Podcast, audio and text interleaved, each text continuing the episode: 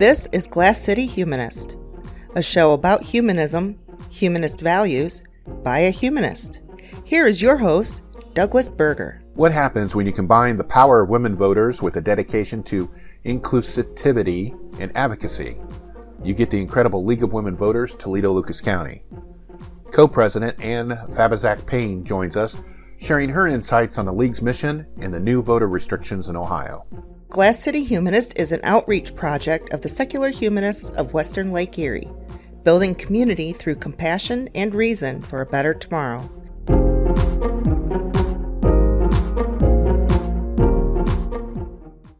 Our guest today is Anne Fabazac Payne. She is currently the co-president of the League of Women Voters, uh, Toledo Lucas County. She's a retired registered nurse and a lifelong Toledoan. The League of Women, Voters is one of the oldest local leagues in the state of Ohio. Uh, since 1921, they've earned a reputation as highly respected citizens organization that researches issues from many points of view and educates the public and decision makers. Thank you for joining us today, Anne. Thank you for having me. Thank you. Uh, the League of Women Voters is known for supporting voting rights. I mean, that's the whole history of the league. Yes. And uh, and also for hosting candidate forums and other discussion group forums for different issues. Um, but the league is much more than that. Uh, what else does the league currently do besides the besides the voting rights? Um, we we like to we we have an established um, advocacy agenda we are a nonpartisan political organization so we don't support or work against candidates or parties but we we do have uh, positions on issues that we've come to uh, based on the membership, you know, doing research and discussion and talking about that we want to have a particular position on a particular issue. So, so we've established those at all three levels of the league. As as many organizations, we have local leagues, which is where I belong, um, and then there's a state league, LWV Ohio, and then, of course, the National League. And each of those levels have positions that have come into being based on research and membership approval or interest. That's one thing. We, we, as you mentioned, are interested in helping people understand the electoral process and being involved in democracy um, our whole point is to help people be concerned, educated, and involved voters. And so we do that in a number of ways by registering voters, you know, giving them, helping people get into the system. But being registered and voting is basically your first step. Uh, being active about the issues and understanding the issues is certainly the the, the most important part of our responsibilities as citizens. So we we publish a for every general election we publish a voters guide that's available on our website. Uh, it's available on vote411.org, but with a link uh, through a link on our website. We publish every year, and the new one is out and available in libraries for free of charge uh, a booklet that we call um, They Represent You. It's a directory of elected public officials in Lucas County. So those are a couple of particular things that that we do, but we also, um, you know, when we feel necessary to speak out, we speak out as a group with letters to the editor or testimony at, at the state house or even even uh, locally if there's something that we feel that we have uh, an agreed upon perspective within our local league that we want to speak out about. So we hope to be, we want to be um, uh, uh, an involved and uh, positive presence in the community. That's what we try to do. And the the uh, league has a history leading from the suffrage movement and getting yeah. women the vote, but yet you do accept men as members. how important is it for the group to be inclusive? Oh, very important. And we because we we we feel that that we would like to think, and we hope we we are doing this well, uh, that we represent that we we are organized in a democratic fashion you know that we that we have that we provide a forum for our members to discuss issues that we provide um, uh, educational information by some of our our uh, things, our topical Thursdays or our issues things. But yes, we we want we think uh, as as a broad group nationally by state and locally that every eligible person should be voting. Inclusivity, yes, we we hope that we can appeal to to all folks that are interested in the same kinds of things that we are interested in protecting the right to vote encouraging people to exercise that right and encouraging people to to uh, understand what they're voting for and be educated voters and uh, one of the issue one of the issues that the league was known for supporting was getting toledo to adopt the city manager form of government back in the 1930s yeah. And that was done mainly to address concerns about corruption and and not uh, being responsive to to the people of, of the city. Yeah. Um, are there any other are there any local issues currently here in Toledo, Lucas County that the league is is working on or looking at that that you can tell us about? There's um, many controversial issues, many or many issues of interest and importance that are going on. Uh, the the violence issue, the um, uh, environmental issue, the lake issue, uh, you know, the and and we are um, interested and involved in in terms of of what our position statements are. We are an organization that is all volunteers, and so we are focused on the things that we can have uh, an impact on, like helping to register voters, helping the public understand what their candidates might stand for by uh, offering the voters guide, hoping the helping the public maybe make uh, their own um, uh, advocacy uh, efforts uh, better by uh, using our our guide to elected officials you know. We, we and by also um, having various uh, informational programs uh, as I mentioned a little bit ago, the Topical Thursday program that we had in our general meetings, which are open to members, but anyone who would be interested in finding out more about us could come. We always have a speaker on a topic of concern. You know, as we know, the League of Women Voters, your your prime mission is voting rights. And yes. in Ohio, we've seen the legislature work harder and harder to try to restrict voting can you talk about some of those restrictions and and other issues that uh, we have here in Ohio with voting?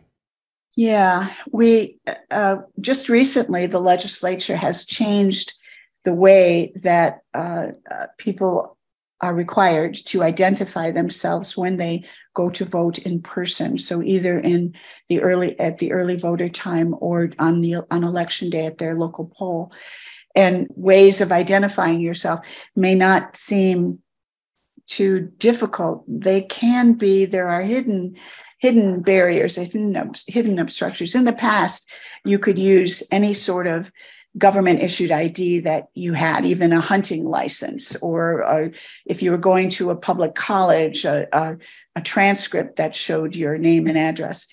Now you're really limited to an unexpired driver's license uh, an unexpired state identification, a military ID, and the military ID uh, has to be uh, a US military ID card, an Ohio National ID card, or a US Department of Veterans Affairs ID card. Can't be a, um, a membership to your local VA post, um, or a US passport or passport card. Um, you know, people seem to think that, well, everybody's got an Ohio ID. No, not everybody drives. And if your license is suspended, your driver's license is suspended for some reason, you don't have it in your possession. And it can be suspended for things like drunk driving, but other things are punishments. Uh, uh, other things that you know can be can be um, oh, um, child support or alimony or other kinds of uh, civil infractions other than uh, uh, driving infractions that can result in the punishment of the removal of your driver's license for a period of time. And so then you need to get an Ohio ID. One thing that the state legislature has done that has been good, but it's not quite enough, is that you, if you are 17 years of age or older and are using this ID for voting, then you can get it free. And that's great. But in order to get that state ID, you have to prove who you are, that you are a citizen, that you are of a certain age, that, that you are who you say you are. So you need an official document, a birth certificate. Um, you know, if you are a, a person who has changed their name because of marriage and then got divorced, or if the, your name is different than on your birth certificate, then you would need those papers to verify that. And all and and maybe you have those papers, but likely you may not. And so then you have to go to the health department, usually, or whatever government agency uh, has those papers and buy them. And so that co- charge is a poll tax essentially because you need that ID to vote, unless, of course, you have a valid passport. Now, having a valid passport is not a simple thing or a cheap thing either. So that's you know not something that would be uh, uh, really readily available. Or if you've been in the military and you have a military ID of such, but you know that is a, a certain percentage of the citizenry that has that. So though there are hidden barriers in these new laws that you know you think oh it, it's not a barrier it's not a problem but there are hidden barriers and so in, you know if you don't have the money to get that uh, get the paperwork that you need to get the id or the time or whatever uh, if you're in a nursing home you know, and you don't have an active ID. There are other things, other steps that have to happen in order for this to occur. Now, that's for in person voting. Um, but if you do absentee voting on your kitchen table, you uh, can uh, just use either just use the last four digits of your social security number, which you don't have to include a picture of your ID or a copy of your ID or anything like that. Not yet. Not yet. Not yet. not yet. Exactly. That's it. What is the next? I know. I know some states. Some states require uh, copies of IDs to be sent with absentee ballots. Exactly. Exactly. So now maybe this is a good time to mention this organ- an organization that um, will help you get an ID if you have those problems of locating uh, documents that will help you get the state ID for free. It's called VoteRiders, and they have a website, um, uh, uh, voteriders.org, and um, they will take you to the place to get the ID. They will help you pay for the ID, the the um, the documents that you need to get the ID, or even if you have those documents but don't have transportation, can't afford a cab or an Uber or off the bus line or whatever, they will even uh, help you do that. And so there's a phone number and card and um, you know a way to contact them, which you have. Uh, I know. Uh, uh so uh, you know you might be able to publish that on your. On yeah, your we have uh, a link to that website on the Secular Humanists for Western Lake Erie, humanistwle.org. On the front page, if you scroll down, there'll be uh, an icon from the group and it links to their website.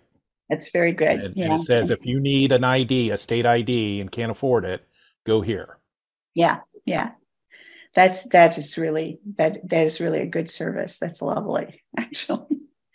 So those are the kinds of things, and um, uh, right now, as you say, we have to be vigilant because things change.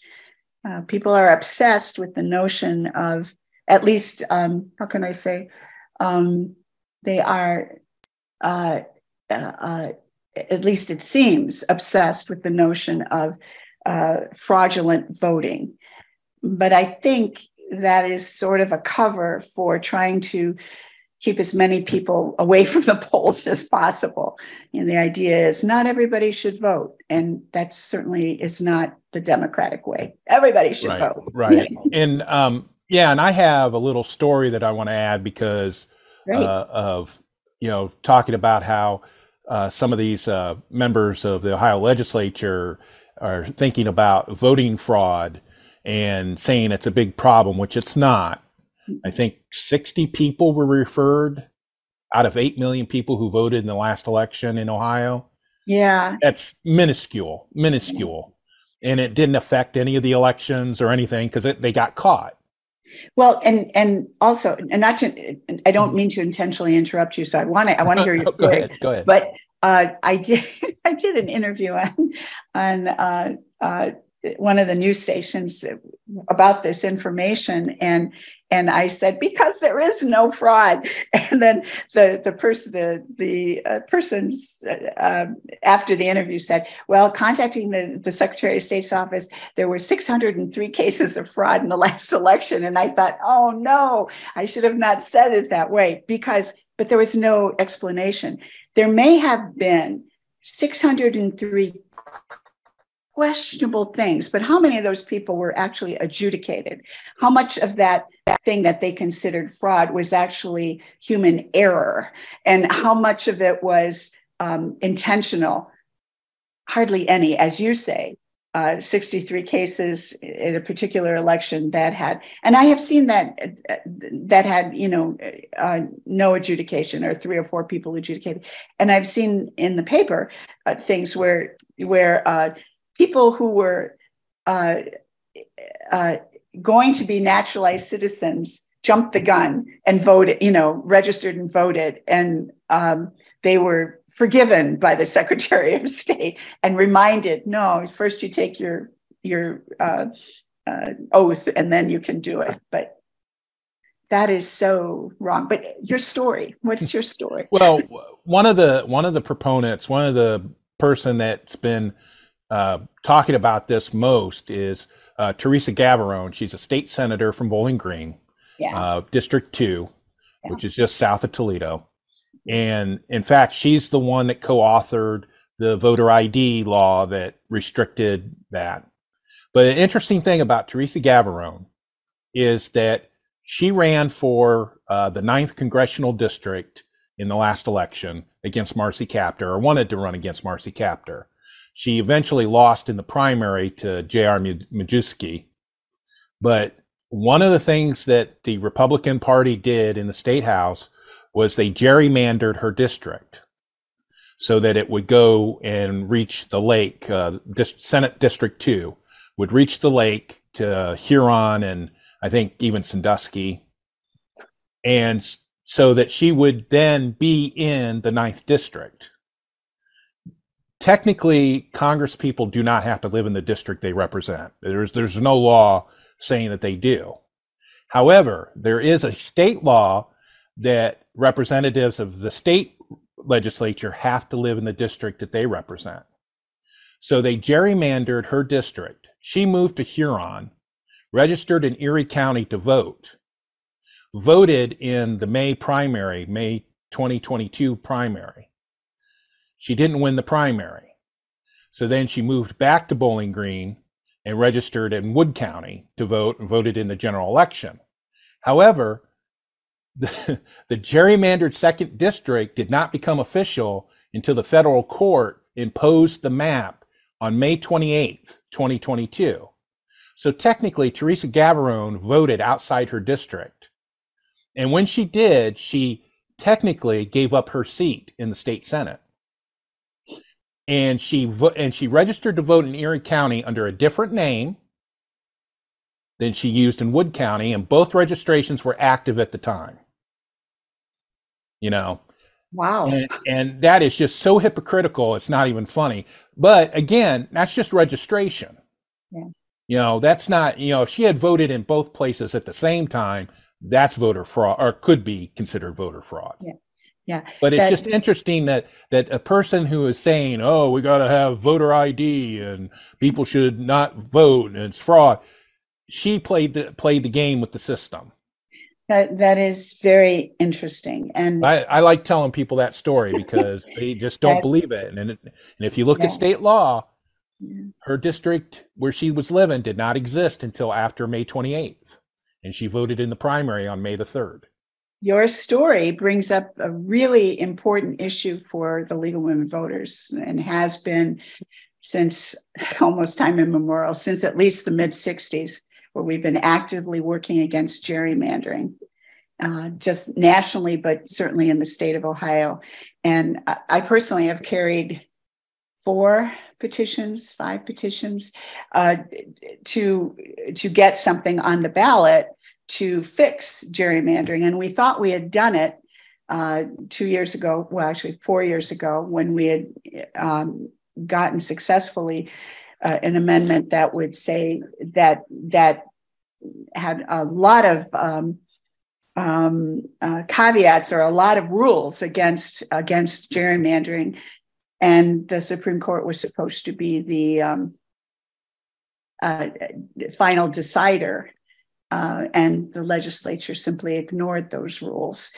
So Jerry, you know, so there's there are continued issues with gerrymandering. You know, you can talk about, as I have been these last few minutes, these last this whole time, about citizen activism and citizen uh, information, knowledge, responsibility, voting. Everyone should vote. It should be easy to vote. But if if they if the legislature does uh, redistricting in a gerrymandered way, it doesn't matter what you vote, when you vote, what you vote, how you know it is.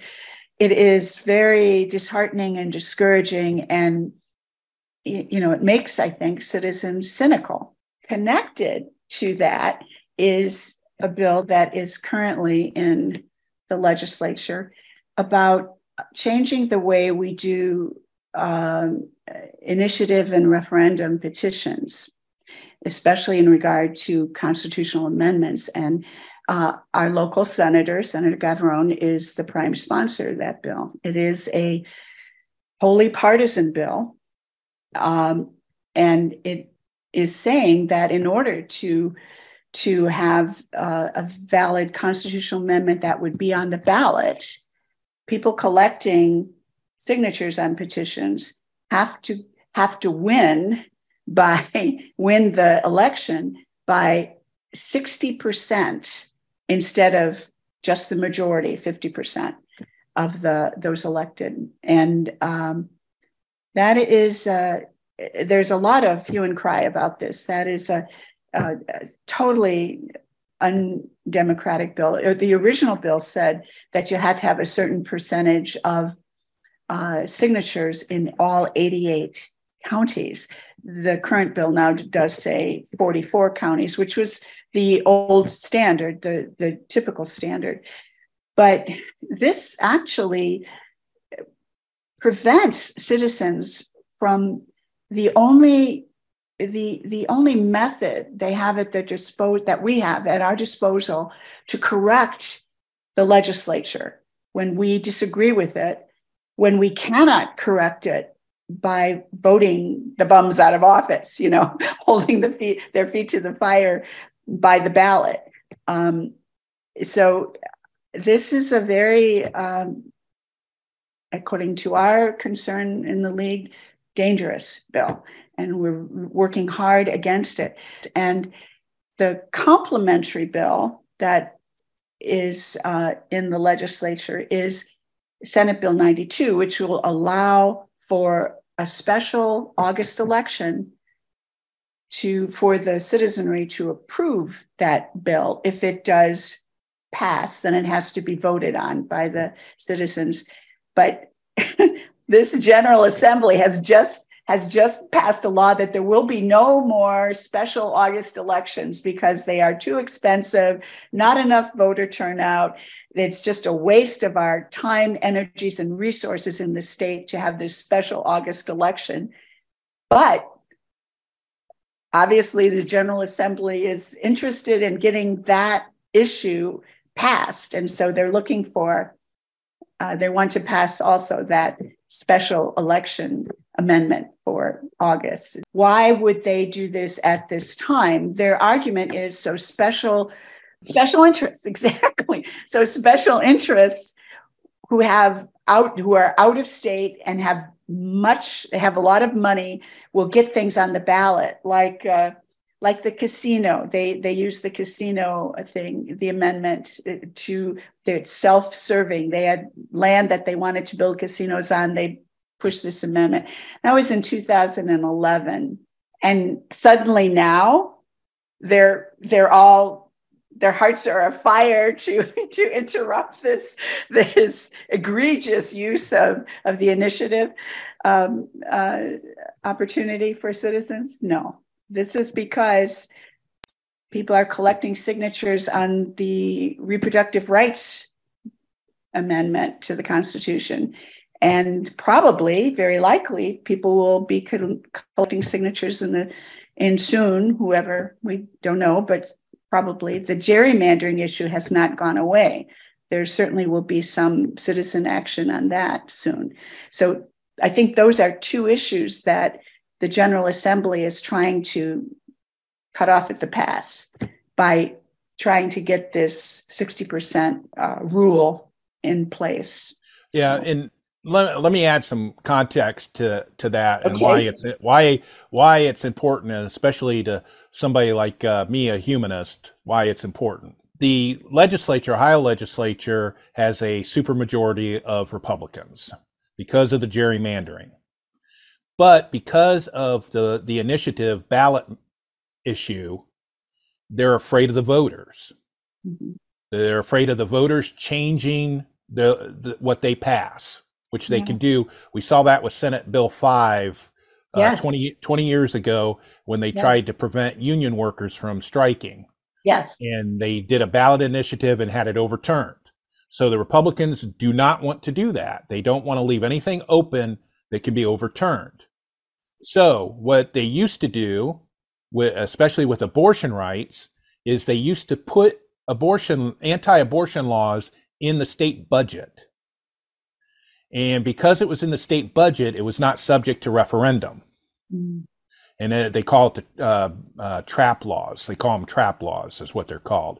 So they, they would put in the state budget that a clinic had to have this kind of regulation and and uh, state hospitals that receive public money couldn't enter into agreements for you know all this yeah. uh, peripheral stuff to make yeah. it tough to have abortion clinics open and they would put it in the budget because then you couldn't vote on it. The people could not vote on it. And that worked for a time. But they see the writing on the wall that abortion rights are popular. You know, there's no it's a, it's like 59%, 55%, something like that.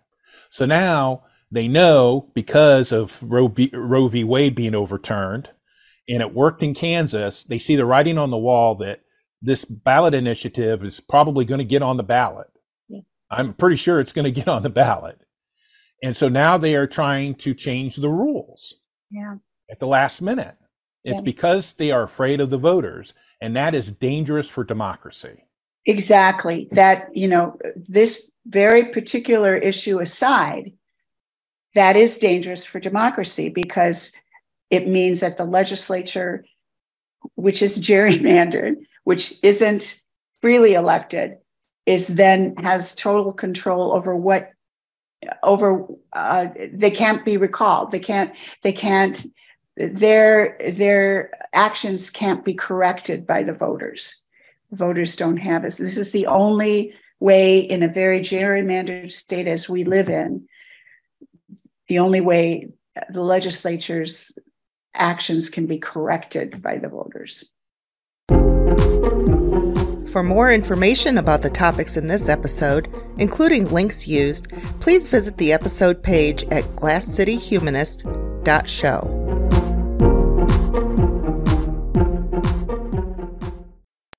And when we were uh, talking earlier before we started recording, you were talking about some education bills that are mm-hmm. of interest to the league right now. Uh, could you uh, talk about some of those that that uh, yes. you're concerned about? Yes, um, I want to. T- there, there are many. There are many uh, uh, education bills in the legislature now, and uh, some of them have to do with students' rights and privacy. Some of them with censorship in a big deal. Some of them with with how educators are uh, evaluated and how um, and of course you know the big one about st- the state board of education becoming a, um, a cabinet position and then funding and i think um, the our the league's concern right now is um, the budget, uh, HB 10, uh, education funding. What we are tr- hoping will happen or what working for happening is to is to um, uh, continue the phase in of the Fair School Funding Plan. A couple of years ago, uh, a very large committee made up of educators, legislatures, uh, legislators, um, uh, academics, parents, students was a committee that did a great deal of research about school funding and came up with uh, something that would have satisfied the 27 year old now ruling um, uh, of our state of Ohio that uh, education should be funded by the state government and not relying on uh, property taxes, which creates then poor districts and rich districts and not and and so the funding should equalize the the um, money available to public schools. And so the plan came to be there were some adjustments in the plan by the general assembly but they passed it as a uh, trial for two years and what we're saying is that now they really need to continue phasing in the school the fair school planning funding plan or fully phase it in, which is a more equal funding, um, and uh, and and creates a more equitable, sustainable formula for funding. Right now, what is going on mostly is uh, trying to increase um, public funds that go to private schools via vouchers. Um, and that is an issue that that we that's something we take issue with because we believe that public money tax dollars ought to support public schools i mean it was one of the first things that uh, when the state wrote the constitution in the very beginning that they put in those folks put into the constitution that we must support public education and that is being eroded and has been being eroded over the last couple of decades by folks who don't believe that public education should be something really available, it seems. You know, they talk about public education as funding government schools. These are folks that come from a perspective that the government is always wrong. There is nothing right about government. It should be small. And what government does is is indoctrinate children into i don't know you know brainwash them and and we should actually have a system where children can can choose or families can choose where they where kids go and and that is and and i have no no argument with people wanting to have the best possible education they can for their children but we don't do that by gutting the funding that we give to public schools and share it with private schools. Now the, the voucher, the new voucher bill that the government is that the governor is is uh, for would open up vouchers to any student in the state essentially. You didn't you wouldn't even have to be a student who was going to a a poor performing public school. However you define that which again is a matter of manipulating the definitions and manipulating the words you use to define these schools and manipulating the budgets so they they cannot be um, well good performing schools. But anyway you you don't even have to uh, have attended a school like that which was the original law for vouchers you don't even have to have ever attended a public school to get a voucher to go to a private school. And the vouchers will not pay for the entire private uh, education that you know these schools are asking for and i have nothing against private schools but many of them are religious schools and and we have a strong belief and which is also seeming to be eroded about the separation of church and state. And also these bills cover the state where it, whereas in our 88 counties, many of the more rural counties, 44 to be exact, don't have access to a private school or a charter school that these kids and and so the public school that these kids have access to is being little by little whittled away in terms of its quality and its budget and its ability to educate students. So that is an issue that we are very much concerned about. The the data that exists today shows, at least in Ohio, when they were doing the EdChoice voucher program, that most of the people that took the vouchers could already pay for the private schooling. Yeah, and and, and it was and, and it was supposed to help uh, minority students, and hardly any of them got them. And and like you were saying, the rural areas that are left out, yeah. they're the reason why there was a court case that the school funding formula was uh, unconstitutional because they were they had textbooks that were 15 years old at the time. Yes. Because they because the property values in those areas were so low, they weren't getting any any money yes. to run their school. Yes. And now you want to take more money away yeah. Not to mention they're thinking about uh, cutting taxes again.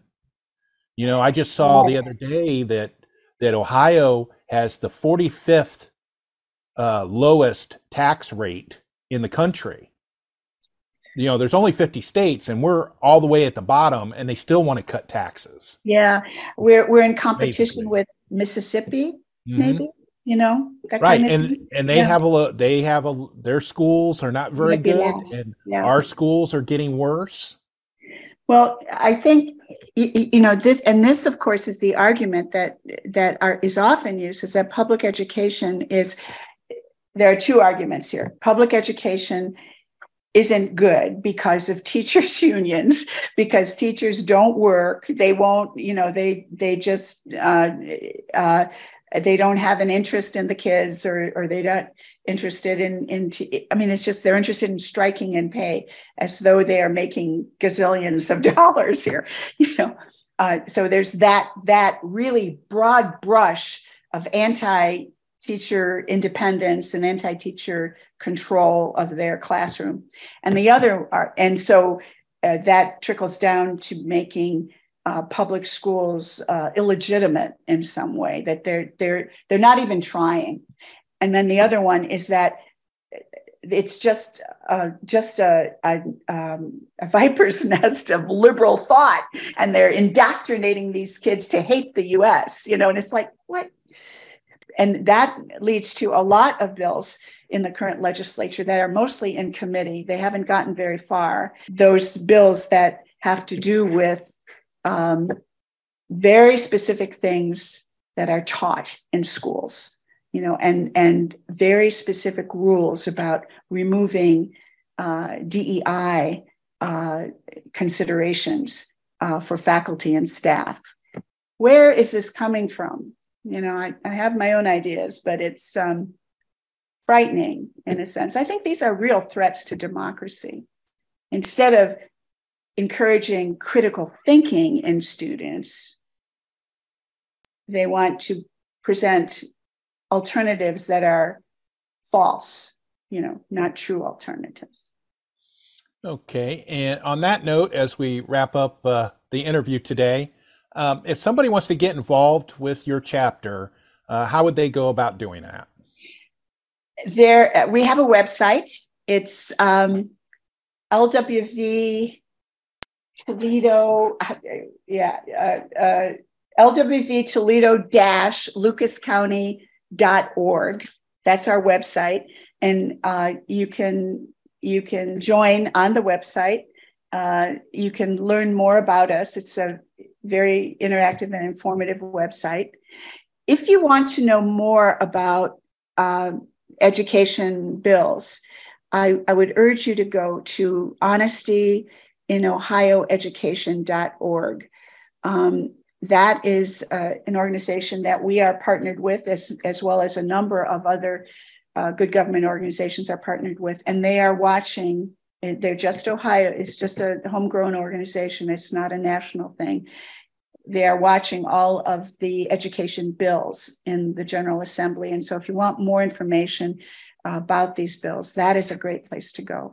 Also, LWV ohio.org is a great place to go for all sorts of educate information about uh, issues that we are involved in or that we're interested in and um, i urge you to do but please yes join us we need all the help we can get we really are wanting to to um, spread spread our information i guess Okay. Uh, I really appreciate your time today and thank you for joining us today, Anne. You're very welcome. Thank mm. you. Thank you for listening. For more information about the topics in this episode, please visit the episode page at glasscityhumanist.show. Glass City Humanist is an outreach of the secular humanists of Western Lake Erie. SHOWLE can be reached at humanistswle.org. Glass City Humanist is hosted, written, and produced by Douglas Berger, and he's solely responsible for the content. Our theme music is Glass City Jam, composed using the Ampify Studio. See you next time.